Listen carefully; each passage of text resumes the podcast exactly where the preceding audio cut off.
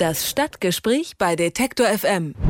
Dicke Luft im Kessel. Wie kaum eine andere Stadt hat Stuttgart mit Luftverschmutzung zu kämpfen. Je nach Wetterlage sammelt sich der Feinstaub wie eine Glocke über der Stadt. Um dagegen vorzugehen, sind in der letzten Zeit viele Initiativen sowohl von den Bürgern als auch von der Regierung gestartet worden. Ob sie Wirkung zeigen, darüber spreche ich in unserer Serie Stadtgespräch mit dem Journalisten Thomas Durch den Wald von der Stuttgarter Zeitung. Guten Tag, Herr Durch den Wald. Guten Tag. Feinstaubalarm in Stuttgart. Was muss ich mir denn darunter vorstellen? Bimmelt dann eine Sirene?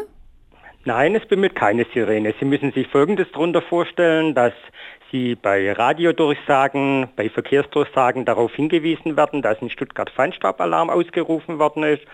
Und Sie müssen sich darauf einstellen, dass auf allen Hinweisschildern, die über und an der Seite der großen Einfallstraßen hängen, ein großes Ausrufungszeichen mit Feinstaubalarm ist und mit der Aufforderung, bitte in öffentliche Verkehrsmittel, auf die Fahrräder umzusteigen oder Fahrgemeinschaften zu bilden. Also kein Gebimmel, sondern ein dezenter Hinweis. Aber kommt das häufig vor im Jahr? Also kann man, kann man da so einen Schnitt sagen? Also es kommt häufig vor im Jahr. Im letzten Jahr war es an 65 Tagen. Das passiert vor allem im Winterhalbjahr. Das liegt daran, dass im Winterhalbjahr die meteorologischen Situationen und die Witterungsbedingungen einfach so sind, dass es wahrscheinlicher ist, dass sich so eine warme Luftschicht über die Stadt legt und dass die verhindert, dass die Staub und die Abgase aus dem Kessel entweichen können. Wir haben quasi im Sommerhalbjahr so gut wie nie Feinstaubalarm. Wir haben schon einen schönen Begriff dafür, wie andere Städte in den Alpen eine Wintersaison haben, haben wir in Stuttgart hier eine Feinstaubsaison und die geht eigentlich von 15. Oktober bis 15. April. Wenn Feinstaubalarm ist, dann gibt es sogenannte Feinstaubtickets für Bus und Bahn, die während eines Alarms eben genutzt werden können und weniger kosten. Nutzen die Bürger sowas? Das ist eine ganz schwierige Frage. Es ist noch nicht genau erhoben, wie viele Menschen das nutzen. Der VVS, das ist der Verkehrsverbund hier für die Region Stuttgart, geht davon aus, dass ungefähr drei Prozent mehr Fahrgäste hat an den Feinstaubtagen. Das ist aber eine Schätzung und keine validierte Erhebung. Auch die Verkehrsleitzentrale geht so ungefähr davon aus, dass sich drei bis fünf Prozent weniger Autoverkehr in die Stadt ergießt an den Feinstaubalarmtagen. Das ist aber natürlich weitaus zu wenig als das, was erreicht werden müsste, um den Grenzwert einzuhalten und die Zahl der Überschreitungstage pro Jahr zu minimieren.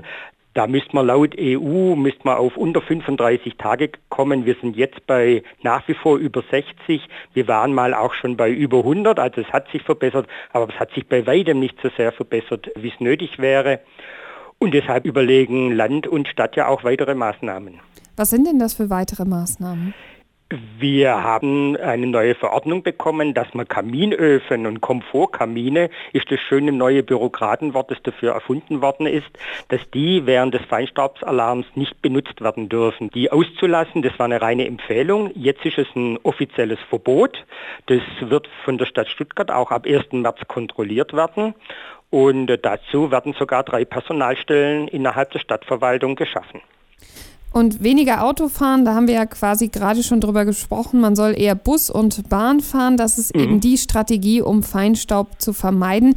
Wie realistisch ist denn so ein Autofahrverbot in einer Autoindustriestadt wie Stuttgart?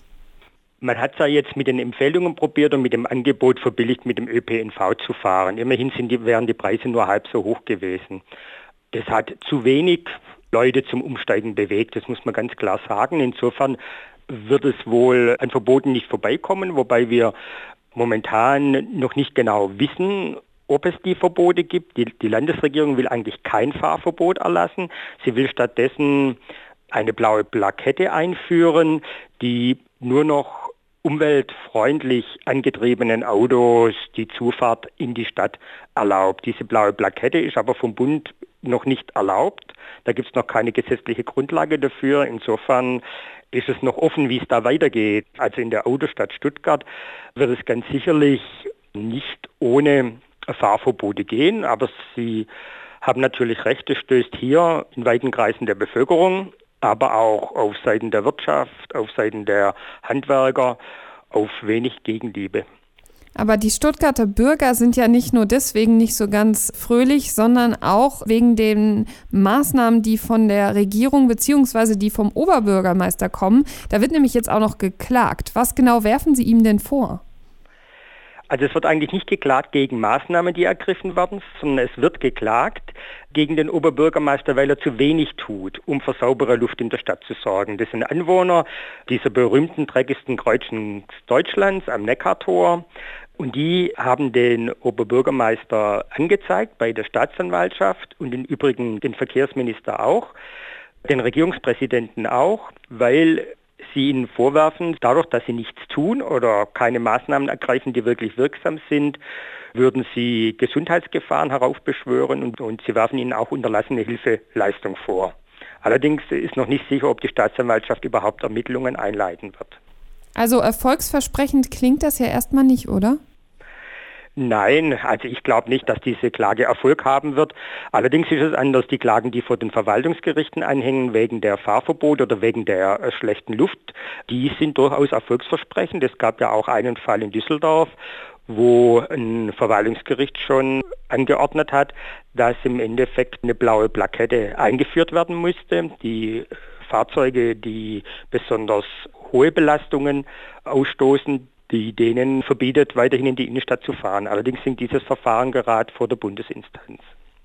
Stuttgart leidet unter hohen Feinstaubwerten. Nun haben Anwohner sogar geklagt. Thomas durch den Wald von der Stuttgarter Zeitung hat uns davon berichtet. Vielen, vielen Dank für dieses schöne Gespräch, Herr Durch den Wald.